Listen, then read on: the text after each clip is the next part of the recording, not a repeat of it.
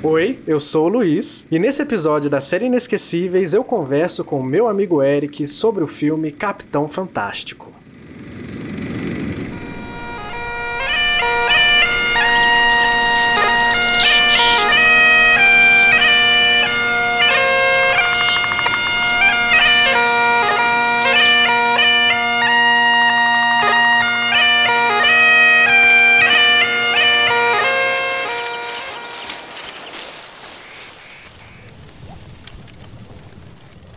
Lançado em 2016, Capitão Fantástico é um filme de comédia dramática escrito e dirigido por Matt Ross e estrelado por Viggo Mortensen, que você deve conhecer como Aragorn, da adaptação cinematográfica O Senhor dos Anéis. O filme conta a história de uma família que, por eventuais acontecimentos, acabam tendo que lidar com uma reintegração social após décadas de isolamento. Ben Cash, interpretado por Vigo, é casado e, juntos de seus seis filhos, vive numa área afastada da sociedade. Ben e sua esposa são ex-ativistas anarquistas de esquerda que, desiludidos com o capitalismo e a vida americana, escolheram incutir habilidades de sobrevivência, política de esquerda e filosofia em seus filhos, educando-os a pensar criticamente, treinando-os para serem autossuficientes, fisicamente em forma e atléticos. Isso tudo sem a tecnologia contemporânea, demonstrando a percepção de conviver com a natureza. Leslie, esposa de Ben, encontra-se hospitalizada por transtorno bipolar e eventualmente morre em decorrência de um suicídio. Ben descobre que o pai de Leslie, Jack, planeja realizar um funeral e enterro tradicional, mesmo que Leslie desejasse ser cremada. Eles discutem por telefone e Jack ameaça prender Ben se ele comparecer ao funeral. Inicialmente ele decide não ir e impede que seus filhos o façam, mas depois muda de ideia, levando-os a uma viagem até o funeral. De acordo com o IMDb, o filme recebeu um total de 50 indicações em categorias diversas. Dessas 50, ganhou 15. E no Oscar ganhou apenas a indicação de melhor ator pelo trabalho de Vigo. Era minha torcida, aliás. Ele acabou perdendo a estatueta para Casey Affleck, de Manchester à beira-mar. Filme que eu nunca vi, e a sua vitória até gerou escândalo na época, mas isso aqui não teve fama. Escândalos à parte, para conversar sobre esse filme inesquecível, eu convidei meu amigo Eric, que vez e outra compartilha comigo extensas discussões sobre questões diversas. Acho que a última delas foi sobre o comportamento de Connell e Marianne de Normal People. Tô errado? Não tô. Mas não vamos entrar nesse ponto porque são questões bem complicadas. Quem sabe um dia, né? Mas chega de introdução. Eric, dá um oi pra gente e responde. Quando você conheceu essa obra? Oi, oi, gente, eu sou o Eric do podcast Conversa Nua, que no último episódio que eu gravei com o Luiz, inclusive, ele cobrou pra eu lançar logo esse podcast. E, cara, foi 2016, né, que saiu a obra, você falou no começo? Correto. É, então, porque eu, eu procurei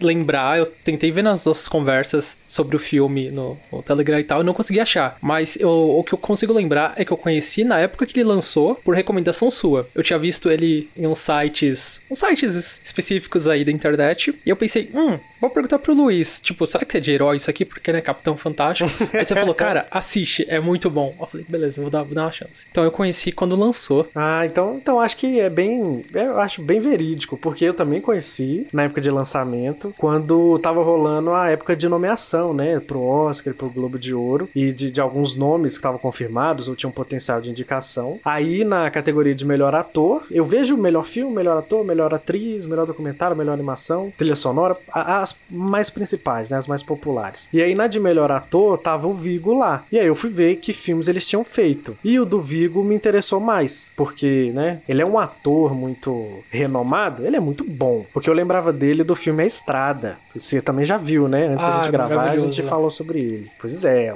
o, A Estrada é, tem uma história barra pesada demais. E eu lembro dele por causa disso. E aí eu falei, poxa, o Vigo tá aqui, o Vigo é foda, esse filme deve ser foda. E aí eu fui ver, achei foda demais. Falei, não, vou mandar para todo mundo agora esse filme. E eu, e eu espalhei, viu? O que eu espalhei? Você falou, não, assiste, que o cara tá indicado, o filme é bom, o filme é moderno, social pra caramba. E, e aí chegou no seu ouvido, né?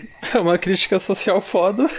Hashtag crítica social foda. Ah, e de, deixa eu fazer só mais um, um parênteses sobre o The Road, ou A Estrada, que ele é um filme de 2009. Ele é de drama, suspense, terror. Ele é protagonizado pelo Vigo. E nesse filme, ele co-estrela esse filme com um outro ator, que fez o Noturno dos filmes dos X-Men, eu não lembro o nome dele. E eles fazem pai e filho, né, para sobreviver num planeta Terra pós-apocalíptico. E eu adoro um apocalipse. E aí, nessas jornadas, eles encontram pessoas é, arrastadas pro pior e o melhor do ser humano, digamos assim. Mas é um filme de sobrevivência muito tenso e pesado e triste. Então, quem for ver, se não tenha visto ainda, assista com moderação. E fica mais uma dica aqui, é, para quem assistiu e gostou, ou até para quem não assistiu, procura o livro. Eu acho que o livro. Uh, livros em geral, né? Eles são bem mais densos do que os filmes, né? Dá pra, dá uhum. pra explorar mais coisas. E, cara, foi um dos livros que mais me... acabou comigo esse livro. Eu fiquei assim. É, é, aquele tipo de leitura que acaba, você fica olhando pro teto, assim, pensando na vida, tipo, meu Deus, estou sem alma. Mas é altamente recomendado.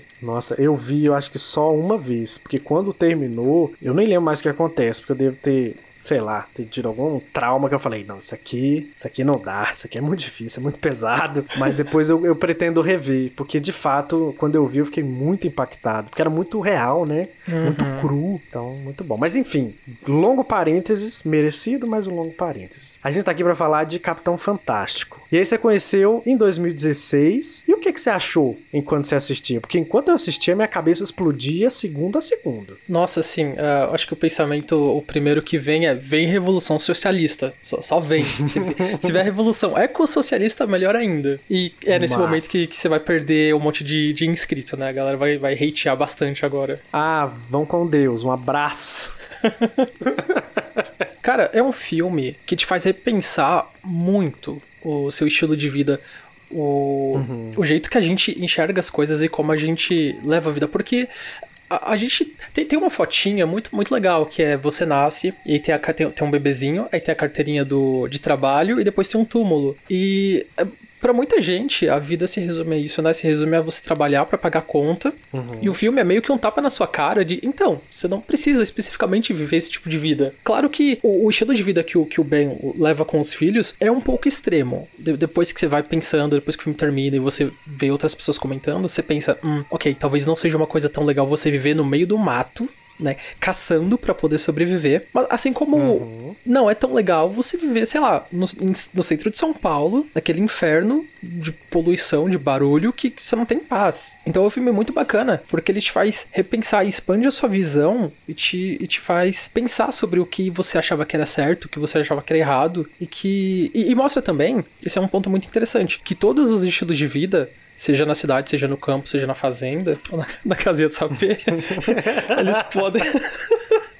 Não, não, deixa eu fazer essa piada de tiozão. Eles, eles podem ter excessos. O, a vida do bem tem muito excesso. Radicalismo, né? Exato, radicalismo é, é a palavra. Então, não, não é um filme que. Eu, eu, vi gente falando que ele romantiza muito essa visão de, ah, vou fugir da cidade. Não, não romantiza, não. Ele mostra que talvez não seja uma coisa muito legal. Até porque ele tem conflitos com os filhos uhum. sobre, sobre esse estilo de vida. Não só de viver na, no meio do mato, mas todas as coisas que eles fazem, inclusive comemora, datas comemorativas. Então, é muito, é muito legal, cara, esses pontos de, de reflexão que ele traz sem romantizar. É, eles têm uma. Ele, a palavra-chave você usou muito bem, é estilo de vida daquela família específica. Que muitas vezes, enquanto eu assistia, eu pensava, não, assim não, não tem como, gente. Não tem como viver assim, não. Mas deve ter. Deve ter como sim, porque não a gente a gente sobreviveu durante milhares de anos, não foi tomando Coca-Cola e comendo bolinho uhum. recheado da toma da Mônica, entendeu? Foi sobrevivendo. E, e, a cultura que ele desenvolve é muito particular da família dele, né? Que nem eu falei no, na abertura, os pais dele eram, eram ex-ativistas anarquistas de esquerda. É música, né? Isso é música para os ouvidos dos militantes. mas, mas eu, eu achei muito legal que o estilo de vida que eles levavam tem um potencial muito grande de desintoxicação social. Porque era uma vida de reclusão, era uma vida de afastamento. E isso é muito extraordinário nos tempos de hoje, né? Então, e aí eu vou, aproveitando que você puxou esse gancho, eu vou te fazer a pergunta: dá para você levar uma vida como a do Ben? Tá, ok, não precisa ser no meio do mato, mas super afastado, sem internet, sem comunicação com a galerinha que você criou laços aqui na cidade, você acha que tem como hoje em dia? Você acha que o ser humano consegue voltar a essas raízes? Eu acho que não. E quando você faz essa pergunta, eu, eu cheguei a pensar nisso, né? Será que tem como? Porque eu, eu, eu pensei na época, falei, não, isso é impossível. Mas aí, logo em seguida, veio o pensamento de como é que os povos indígenas vivem hoje. E eu acho que eles não são totalmente alienados à tecnologia, né? Não são. Uhum. Eles só não interagem, mas o que chega lá, ok. E eles também não buscam é, novas tecnologias. Eu tô falando assim da bunda, tá? Pra quem estiver ouvindo aí, eu não sei nada do que acontece numa tribo indígena. Só que é só a parte ruim que a gente acaba sabendo pelo noticiário, né? A parte boa, que bom que eles aproveitem lá e sigam fortalecendo a cultura deles. Mas respondendo a sua pergunta, eu acho extremamente difícil. E por que que eu acho difícil? Porque com a evolução tecnológica, isso acaba afetando, sei lá, questões sociais e burocráticas e todo mundo tá dentro do sistema burocrático, né? Todo mundo tá dentro de uma legislação, ninguém tá uhum. tá protegido. Mesmo a, as terras indígenas que têm proteção e que acabam sendo atacadas de qualquer forma, ninguém tá fora dessa matrix do sistema, da máquina de moer gente. Então eu acho impossível, cara. Muito possível. E aí, eu lembro de. Abrindo um parênteses rapidinho aqui. Eu lembro que um dia eu tava conversando contigo sobre plantas, sobre, sobre árvore, alguma coisa assim. Aí eu até mostrei uma fotinha de uma árvore, uma macieira que eu plantei aqui. E você comentou que é, é, são os, os, instintos né, do, do, ser humano falando: Oi, então você precisa de verde na sua vida.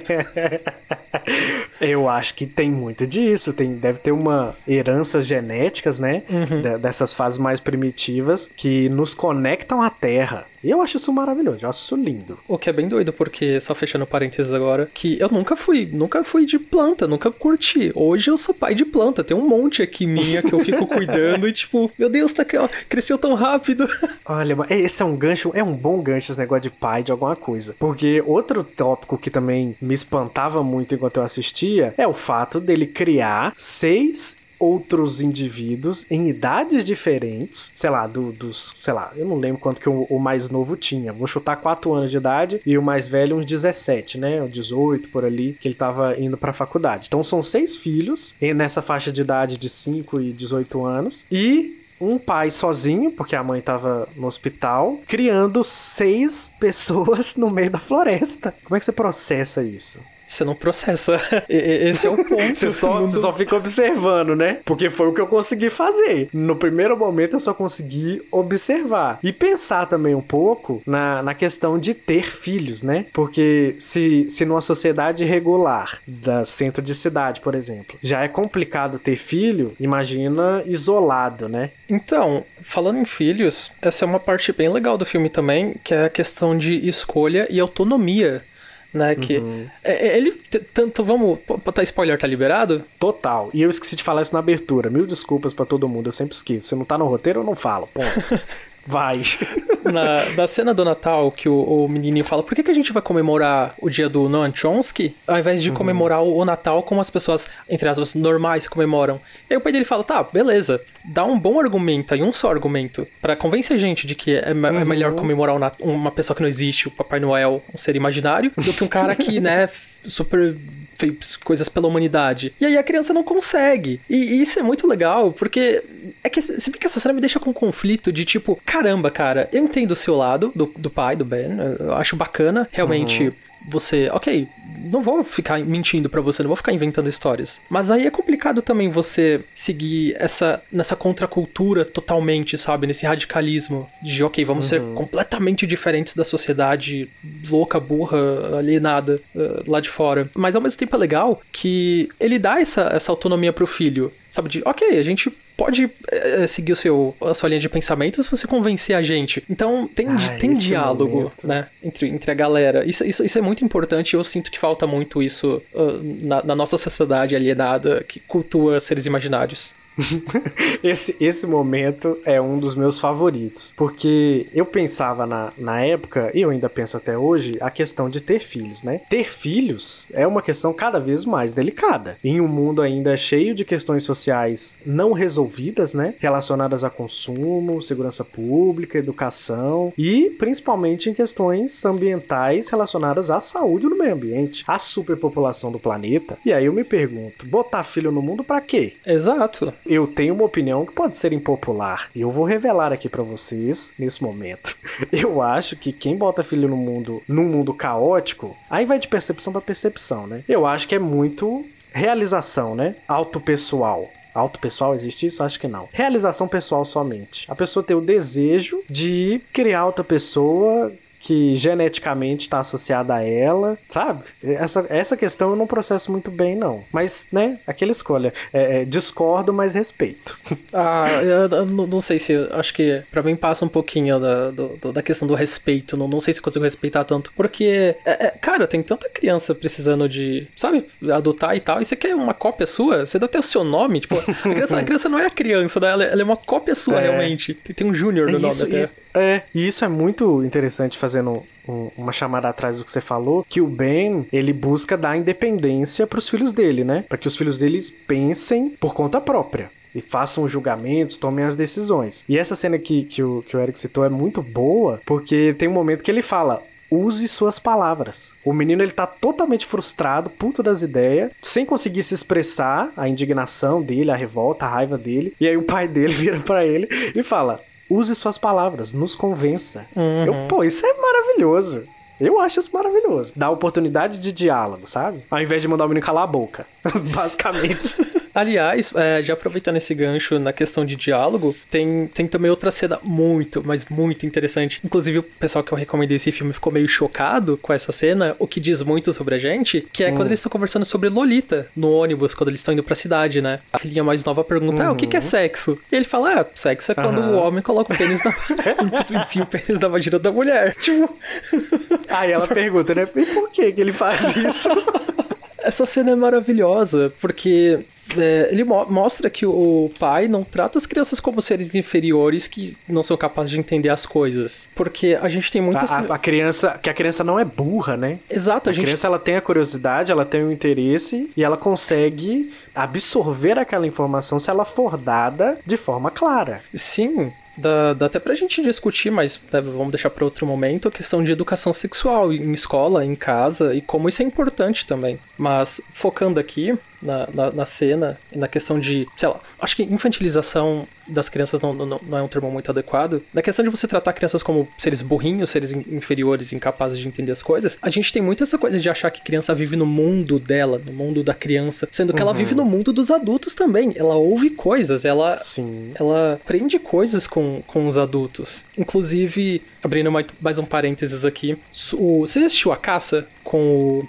Ah, com o Mads? Mads Mikkelsen. Com, sim, sim, sim. O Hannibal. Eterno. Eterno não, porque tem. Tem, dois, tem quantos Hannibal? Acho que são, são dois. dois né? é. Tem, tem o, o, mais antigo e o Mads. Mas eu, eu lembro mais do Mads por causa de Hannibal. É da série, série maravilhosa. Então, na caça, a menininha, né, pra quem não conhece o filme, não é nem spoiler, esse é a sinopse. Ele é professor numa escola o que já é bem esquisito, né? Tipo, um homem professor de criancinhas e tal, de primário. Primário? Primário? Criancinha, tipo, sei lá, deve ter menos de, é, porque, menos de 10 anos. É, tipo, fundamental, né? Ensino fundamental. Porque geralmente são mulheres. Uhum. E aí uma. No ensino médio, a gente já tem mais professores homens. E aí uma das criancinhas fala que ele mostrou o sexo duro para ela. E aí, né, a cidade vira um inferno e começa realmente a caçar esse cara. E tem toda uma treta. Uhum. E aí. A, a, ok, vai mais um spoiler aqui. Só que aí, o que que acontece? A criancinha tava vendo filmes pornôs que o irmão assistia. Então foi ali que ela viu essas coisas. E aí, na cabeça boba dela, porque o cara, ela quis beijar, deu um beijinho nele, ele falou: Não, não pode. Ele tentou explicar, ela ficou com raiva. Então, assim, gente, criança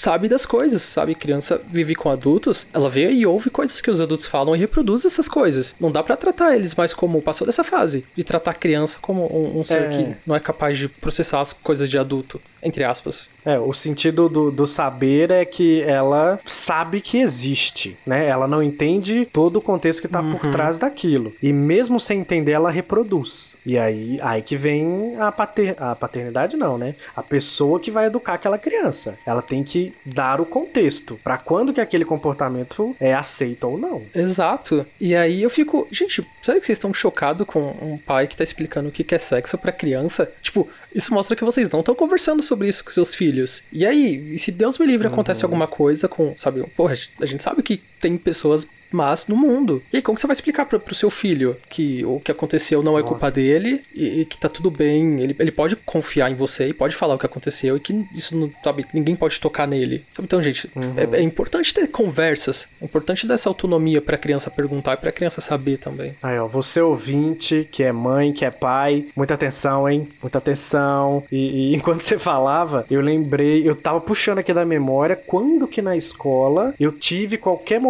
de educação sexual, né? E eu lembro de um só, só um Olha só, são anos e anos de educação fundamental e médio, e eu lembro só de um momento. Eu imagino que deveria ser recorrente, né? Tipo, em todo ano você tem um conhecimento a mais sobre educação sexual. Mas eu lembro só de um. E foi na quinta série, com a professora Cristiane, de ciências, óbvio, que não, não seria em outra matéria, porque se fosse ensino religioso ia, teríamos problemas.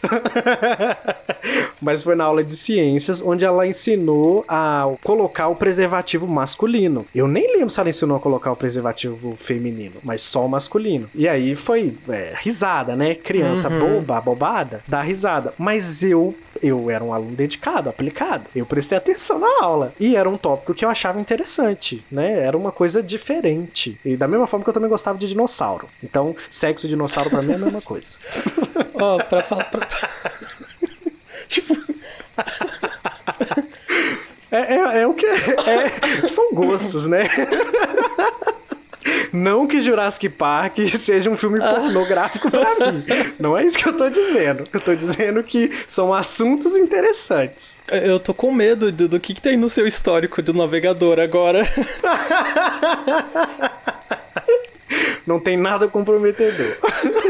Pra, pra não falar que eu não tive nenhuma, nenhuma aula sobre isso, eu lembro que uma vez, uma, uma professora que inclusive não foi de ciências nem de biologia, uma professora de história estava respondendo as questões da galera, da, da sala. Só que nesse dia eu faltei. Uhum. Eu fiquei uhum. sabendo no dia seguinte que um amigo meu falou: Nossa, você faltou e a professora tava falando sobre sexo, não sei o quê. Eu, tipo, eita, como assim, mano? Muito triste isso. E foi no ensino médio, eu acho. E, e, pensar que as últimas notícias que nós temos sobre educação sexual nas escolas é cheia de desinformação, cheia de fake news, cheia de conservadorismo, é uma coisa de se entristecer. E nos ambientes sociais que eu já frequentei, quando eu consigo ter a oportunidade, eu boto umas perguntas mais difíceis, né? E eu lembro de, de uma pessoa com quem eu trabalhei que eu perguntei para ele, ele tinha filho, e aí tava batendo papo e chegou no, nesses papos de conservadorismo, de política, eu perguntei para ele, cara, você teria algum problema de do seu filho é, receber educação sexual na escola? Ele disse sim.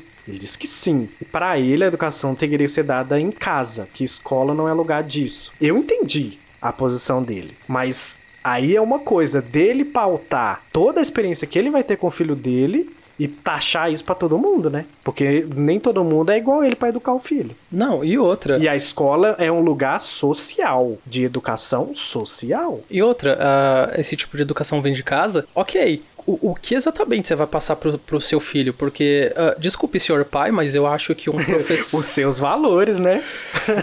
então, que valores? O que, que tem no seu navegador aí para você passar pro seu filho? Exatamente. Porque eu acho que um professor tem muito mais instrução e muito mais. Até porque, gente, vai vir uma pauta numa, numa apostila toda bonitinha, caso projetos como esse sejam aprovados, para de acordo com a idade da criança e do adolescente. Então, o professor não vai sair falando um monte de besteira. Uhum uhum. não vai sair mostrando um monte de filme pornô pra criança e fala, mostrando então, isso é sexo. Não, gente, até porque não vai falar o, sabe, não é isso, é sobre proteção, é sobre pessoas estranhas não podem tocar aqui, aqui, aqui, se acontecer o que você faz. É esse tipo de coisa que possivelmente se aprenderia na escola, caso projetos sejam, sejam, sejam aprovados. Inclusive, tem um, tem um canal, não vou lembrar de quem que é, mas ele mora na Europa, em algum lugar da Europa, e o filho dele uma vez chegou em casa cantando uma musiquinha, tipo, era em espanhol, se não me engano, tipo, não me toques aqui, aqui não pode tocar também. E eles falaram, falaram, ah, Uhum. Que, que, música é essa? Aí ele falou, ah, me, me ensinaram na escola. E aí eles foram lá ver o que que era e era, era sobre isso, sabe? Mostrando pra criança em forma de musiquinha o que podia e o que não podia fazer. Pessoas estranhas, pessoas conhecidas também. É esse tipo de educação sexual que, que vai ser ensinado. É, a, a gente foi, a gente deu muito espaço para essa questão, né? Porque eu acho que não, não por ser especificamente sobre educação sexual, mas por ser um tópico de ensino para um membro da sociedade. E isso isso o filme toca muito bem nesses relacionamentos de relacionamentos interpessoais, né? Como que a gente interage com o outro. E na visão da família do bem e dos filhos dele, como eles vivem no isolamento, todo o conhecimento que eles adquirem estão em livros. Teoricamente, hum, pessoas. Uhum é, dedicadas para isso. Eles não têm, eles não vão à escola, então teria um conceito de homeschool, mas até o homeschool tem intervenção do Estado e por isso o pai, como é um anarquista, ele descarta toda forma de poder, ele faz a emenda do currículo da, da escola dos meninos, né? Então, esse é um ponto. Nossa, eu tô, tô, tô, eu tô virei a pessoa que fala pontos interessantes, né? Isso é muito legal. Olha, não, só um momento. O filme deixa muito claro que é proibido usar a palavra interessante interessante. É, é verdade, não Você tem que mudar o repertório. Esse é um ponto muito foda. Por... Pronto. Ótimo. Porque me faz pensar, você se isolar completamente como ele fez, sabe? De não ter acesso à internet, não ter televisão, blá blá blá, não é também um tipo de alienação, igual a gente faz ficando o dia inteiro Com no certeza. Twitter e no Instagram? Com certeza. E eu botei isso nas minhas anotações, porque uma hora a gente tinha que falar sobre essa exclusão que ele faz, que ele julga que todos os outros estão alienados, o que eu não discordo, mas ele não se enxerga, uhum. sabe? Ele se acha, não que ele se ache superior, mas de fato eu acho que ele se acha melhor ou mais consciente. E eu não sei, sabe? Se, se existe nessa história do mundo um lado certo. Acho que não. Não é preto e branco as coisas, né? E pros filhos dele realmente falta é, mais trato social. Se os meninos ficam só com o livro, eles não veem como as pessoas se comportam. O audiovisual entrega isso, mas ele não nem isso. Ele passou para os filhos, o que para mim é uma, é uma tristeza, porque se aqueles moleques assistissem filme, talvez eles lidariam melhor com algumas coisas, né? Então, tanto que tem a, a ceninha, então gente, mas uh, dar um pulinho aqui que vai ter mais um spoiler. Na cena, quando eles vão pra cidade, eles param num acampamento de trailer, se eu não me engano. Uhum. E aí o, o, filho mais velho conhece uma menina. E tipo, gente, é muito. Vou usar uma palavra que os, os jovens estão adorando hoje em dia, que é cringe. É muito cringe. Ah, eu, eu usaria outra. Eu usaria cavalheiro. Nossa. Né? É, são modos que não existem mais. Gente, é muito, é muito absurdo. Ele trata a menina como, como, sei lá, a galera dos anos, sei lá, 40, 70. Medieval. É bizarríssimo. É bizarríssimo. Se ajoelha. É quase um. Quase declama Shakespeare ali pra ela. Sim, sim, sim. Parecia uma peça shakespeariana. E ela fica, tipo, ela dá uma risada, tipo, nossa, o que, que você tá fazendo? É sério isso? e aí tem uma discussão dele com, com o pai que ele fala: a menos que tenha saído de um, de um, de um maldito livro, eu não sei nada sobre nada. Uhum, exato. E você fica, cara, essa galera também tá vivendo na própria caverna platônica deles. Sabe? Uhum. Você reclama do, do filho da, da irmã da sua esposa? Até a cena que o, ele pergunta um negócio super idiota pro filho da. pro um dos filhos da, da irmã da esposa dele. Cunhada? É cunhada, né? Pra cunhada e, tipo, a criança não sabe responder. E aí você fica, meu, olha, olha o nível dessa criança. Como que você não sabe um negócio, sabe, básico desse? Só que você para e olha pros filhos dele, como que você não sabe, sabe, você não sabe ter jogo de cintura com, com uma outra pessoa que não seja da sua família? Então é muito complicado você se isolar. É, os meninos, para quem não assistiu o filme, eles, eles se entendem e se enxergam como mais é, acordados, digamos assim, fora da Matrix, onde eles são. Eles não são pessoas que julgam outras pessoas, mas eles entendem a influência que essas outras pessoas sofrem. Eles entendem isso. Mas eles mesmos sofrem a influência enorme do pai. Enorme. Tanto que alguns momentos, que nem quando a menina cai do telhado, lembra quando a menina entra no telhado uhum.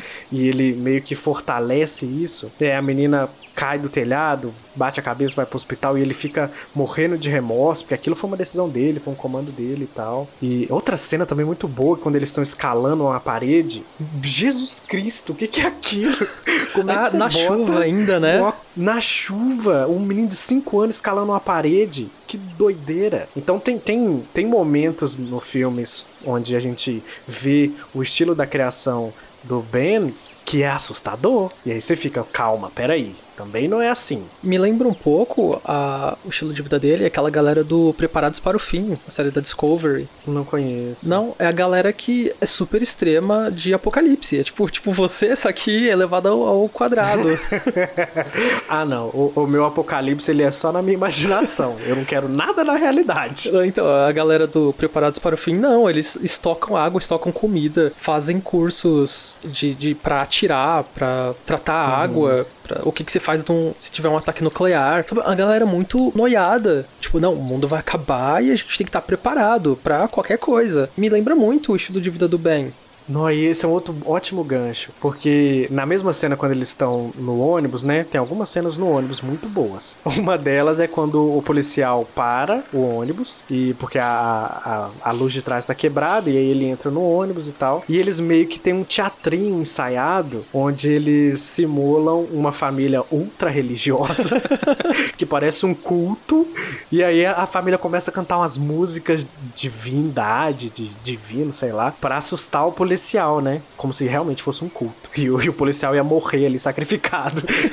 e aí acaba que o policial ele sai, né? Mas eles têm modus operandi para lidar com algumas questões sociais. Uma delas a polícia. E eu acho isso muito interessante ser destacado, porque quando você pensa no, no povo preto, na, nas pessoas que sofrem preconceito racial ou de classe social, a polícia é isso. E como é que você lida com ela? De forma ensaiada, porque senão você toma no cu. Eu tava lendo uma, uma moça no Twitter que tava falando sobre isso, só rapidinho aqui. Que quando você é uma criança preta e você tá crescendo uhum. na cidade, seus pais te ensinam, ok, se um policial te parar, você levanta a mão pra cima, fala que você não tá armado. Uhum. E, e aí, e, tipo, você pensa, meu, olha o absurdo, sabe? Que loucura. Que você precisa ter.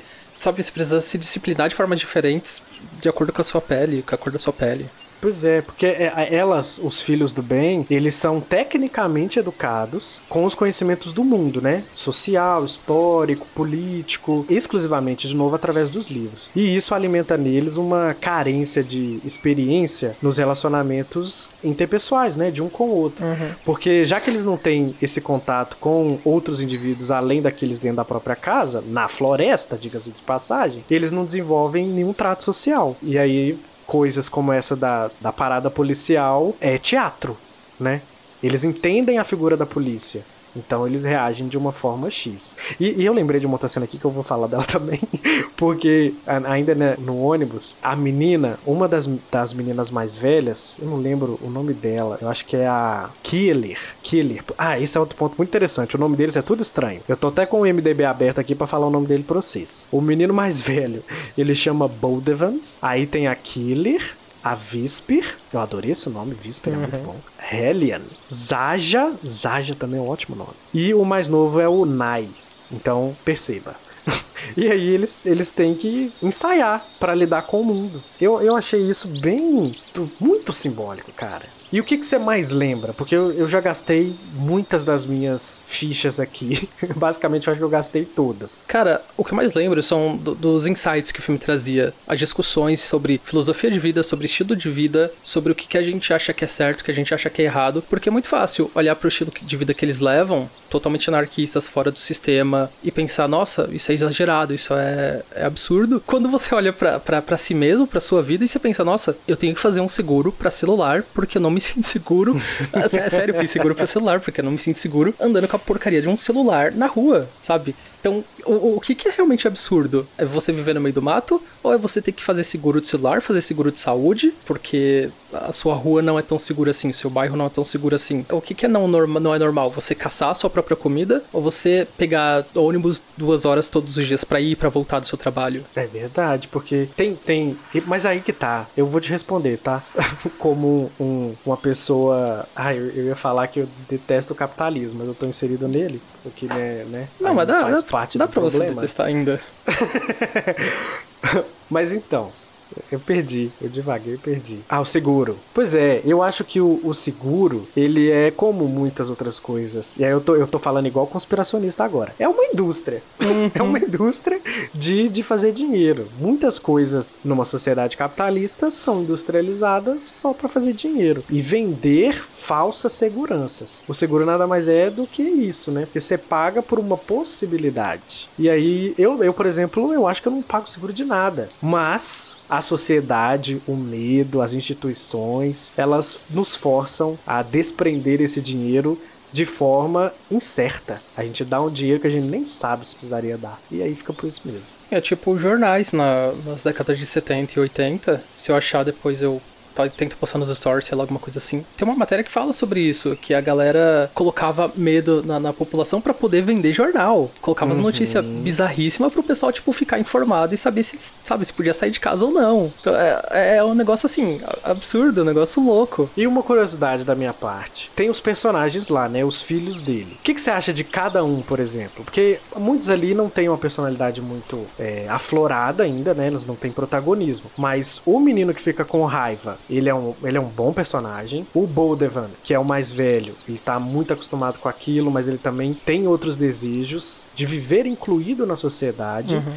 E basicamente esses dois, pensando no, nos personagens ali, você acha que você conseguiria se colocar no lugar de alguém? Porque, te adiantando a minha resposta, eu me colocaria no lugar do Bodevan. Por mais que eu respeitasse aquela cultura, eu não queria ficar isolado nela. Ok, você disse eu conseguiria me enxergar no atual momento, ou se eu fosse criado lá, como que eu, como que eu reagiria? Não, naquele estilo de vida. Porque a gente sabe que é radical, mas tem prós e contras, né? Se eu fosse criado desde sempre, talvez eu quisesse também dar uma escapada e ok, uh, cansei de viver nessa minha bolha, eu quero ver o mundo, quero ver como que é lá fora. Uhum. Agora, tentar me, me imaginar tipo, me tirar da situação atual da, da cidade pra ir viver no meio do mato e ter que caçar pra comer, cara, eu tenho...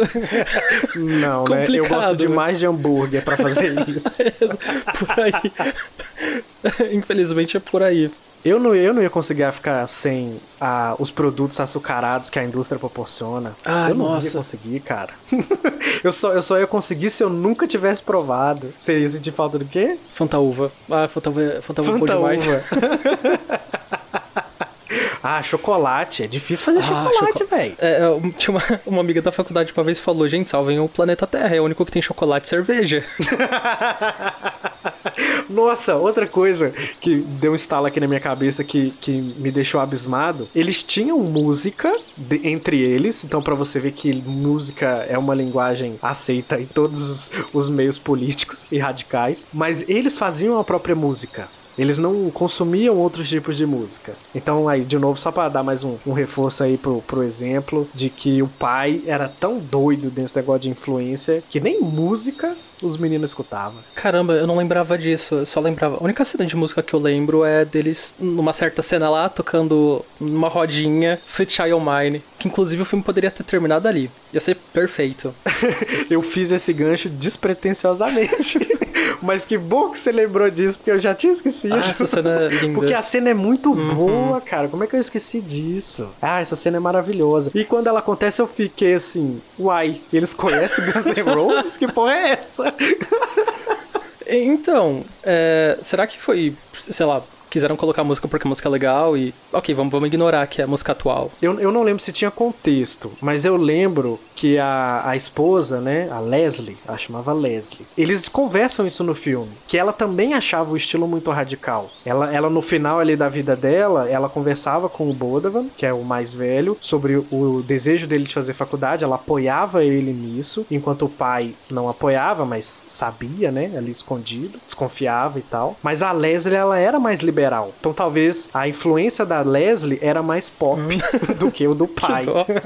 Tanto que ela inscrevia ele nas faculdades, né? Escondido do pai. Isso, exato, exatamente. E merecidíssimo. A, a, a, cena do funeral, porque a Leslie tinha isso, né? Ela tinha um desejo, ela era zen budista, alguma coisa assim, e a família dela era cristã, católica, protestante, sei lá, enfim. E aí ela, a Leslie queria ser cremada, enquanto os pais dela queriam botar ela embaixo da terra. Pra quê? Pra satisfazer seu, a sua cultura religiosa. Por isso, tá, gente, né? Porque nada a ver, não. Enfim, não tô criticando ninguém. É, eu quero dizer o seguinte. tá, não é? Que. E, não, deixa pra lá. Quem parou de ouvir esse episódio parou quando eu falei ex-ativista anarquista de esquerda. Se chegou até aqui, eu não sei o que, que tá fazendo aqui. Mas que bom que, que os pais da Leslie acabaram por respeitar o, o desejo da filha, né? Porque ela desejava ser cremada. E esse podcast, para mim, ele é um grande balsa, né? Um grande baú. Eu não sei o que, que eu quero que façam comigo ainda não. Mas eu já falei por aqui que eu sou doador de órgãos, que eu quero ser clonado. O que mais? Eu não falei qual é a música do meu velório ainda, do meu funeral, mas é da trilha sonora de Lost, pesquisem. que mais? Eu não sei o que eu quero que faça com o meu corpo ainda. O dia que eu descobrir, eu faço um episódio e deixo registrado aí pra vocês ouvirem. Você quer falar alguma coisa, caso aconteça alguma coisa? Então, eu também sou doador de órgãos, blá blá blá, de tecido. Se, se puder doar cabelo e pele também pra estudos, pode doar. Só que assim. Se... Mas clone, você me diz que você não quer. Não, né? Deus me você livre. Você não, não quer é, eu ouvi hoje de manhã o episódio, o, último, o episódio anterior é esse. Imagina um clone meu fazendo um monte de merda aí. Deus me livre. Problema não é meu, o problema é do clone. Mas então, rapidinho. Se sua família tem um projeto de lei para quebrar essa palhaçada, que se você é doador de órgãos, mas a sua família fala não, não pode doar. Ou seja, depois de morto você não tem. Aliás, você não tem autonomia quando você tá vivo e nem depois de morto, que foi o que aconteceu com a Leslie, né? Ela queria ser uhum. cremada, mas não. O problema é seu. Você morreu, a gente que manda agora no seu corpo. Ninguém tá lá para te defender, uhum. né? O uhum. Estado não tá lá para te defender. Se o Estado não te defende vivo, vai te defender morto. Exato. O, o Estado mesmo tá, tá deixando a sua família interferir nas suas decisões. É. Mas enfim, gente, deu certo no final, tá? Assista que o final é muito bonito. Uhum. É muito gostosinho de assistir. E quem gosta de Guns N' Roses, quem gosta de Sweet Child O' Mine, vai adorar a homenagem, tá? Tá lindo demais. As meninas, ruivinha, que menina linda. Os meninos também são muito bonitos. Mas a, as meninas ruivinha, que menina bonitinha. A mais velha principalmente, né? Porque... Mas enfim, idade apropriada. Mas vamos, vamos pro final? Vamos encerrar, porque tá ficando muito comprometedor. A minha última pergunta é a mais das mais, é aquele argumento final pra gente fechar e encerrar o papo de por que, que essa obra é inesquecível. Cara, essa obra é inesquecível porque ela expande a sua visão sobre forma de viver. Principalmente se você já tem uma mente mais anarquista. Uh, olha, uhum. quase que saiu um anarcocapitalista. Mas se você é anarcocapitalista. Ancap, você nem é gente. Repreende. Isso, esse podcast tá errado para você. Vai ouvir o flow. Isso aqui não é pra você, não. se você tem uma mente um pouquinho mais aberta e tá mais, no mínimo mais aberto para discutir certas coisas e aberto para certos conceitos, cara, esse filme vai te fazer refletir muito sobre o seu estilo de vida, estilo de vida de outras pessoas e vai te fazer pensar, ok, existe realmente um certo e um errado ou só existem extremos? Para mim não existe certo e errado. Nesse caso de estilo de vida, o que existe são extremos. Tanto que, né, ah, dane-se, spoiler tá free, ele vai morar tipo numa fazendinha. É é o que parece quando tá acabando assim, né? Que não é mais no meio do mato, é numa casinha e tal. Ou seja, ele tá ali no meio termo. Então. é porque eu lembrei do Thanos. o Thanos ele termina numa fazendinha. Aí eu falei, cara, realmente, grandes ditadores terminam numa fazendinha. Até o Hitler foi parar em alguma fazenda aí por aí. Bebendo esperma de cavalo. Então. É, então, gente, é isso. Mas então, gente, é isso. Caso você queira destruir o universo, depois você pode ir pro meio termo. Hum, ok, então tá, agora pode descansar para dar uma fazendinha aqui, ficar de boinha. Não precisa ir pro meio do mato ou viver no meio da cidade. Eu acho que, pelo menos para mim, ele também é inesquecível por causa desse estilo de vida muito alternativo. E que engraçado, né? O filme é de 2016, se eu não me engano era governo Temer ainda, o governo do golpe.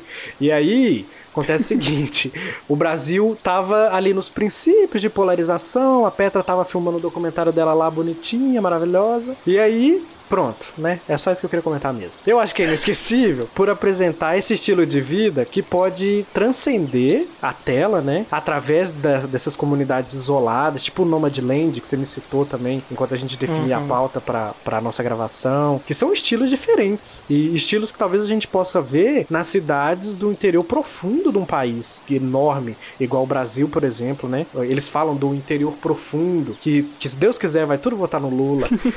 eles eles vivem um estilo de vida totalmente diferente. Eles vivem o que a Globo fala pra eles viver. Porque a Globo chega lá. Então, tá vendo? Tô dando tipo pra todo lado aqui, Eric. Tô batendo em todo mundo agora. tá certo.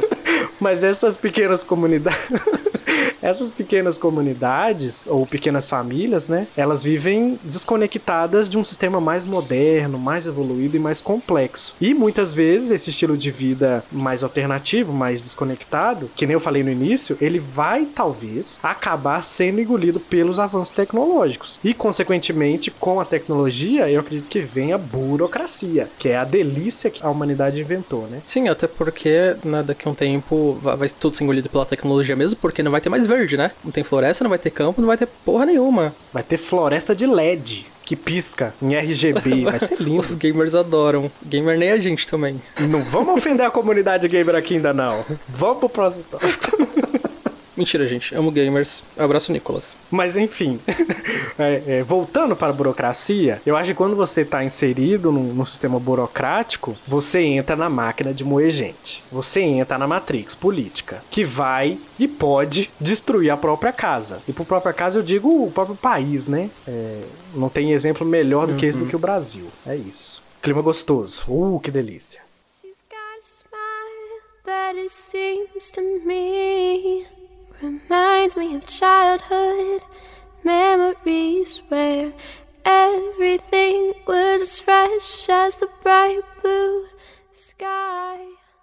Bom, então é nesse clima que nós comentamos as nossas memórias sobre o filme Capitão Fantástico, que, igual o Eric falou, é um filme que causa muita reflexão e é sempre bom de rever, eu adoro rever. Mas e você? O Memórias é um projeto para registrar lembranças e promover identificação. Você tem alguma memória relacionada ao filme? Me conta, eu quero saber. Ainda mais se você for um ativista anarquista de esquerda, sua opinião muito me interessa. Mas agora eu passo a palavra uma última vez pro Eric nesse episódio, porque o Eric já veio aqui umas outras 10 vezes, né? Eu já parei de contar já. Se você quiser ouvir mais do Eric, tem episódio aí pra trás aí. Pergunta a ele que ele te fala. Eu tô ocupado. Mentira. Pode me perguntar também que eu respondo. Mas, Eric, recados finais pra gente terminar essa bagunça. Gente, vamos cuidar do planeta, vamos parar de comer McDonald's, vamos todo mundo morar numa fazendinha e vem Lula. Hashtag vem Lula, vacina salva vidas. Ele nunca, ele não, nem fodendo. 2022 é nós na cabeça, ele na cabeça. Bom, lá no Instagram você encontra o arroba memóriascast para comentar à vontade. E se você quiser participar dessa série de episódios pra gente conversar sobre uma obra inesquecível, seja ela um filme, uma série, um artista, um partido político, chama na DM pra gente combinar direitinho. Até o próximo episódio.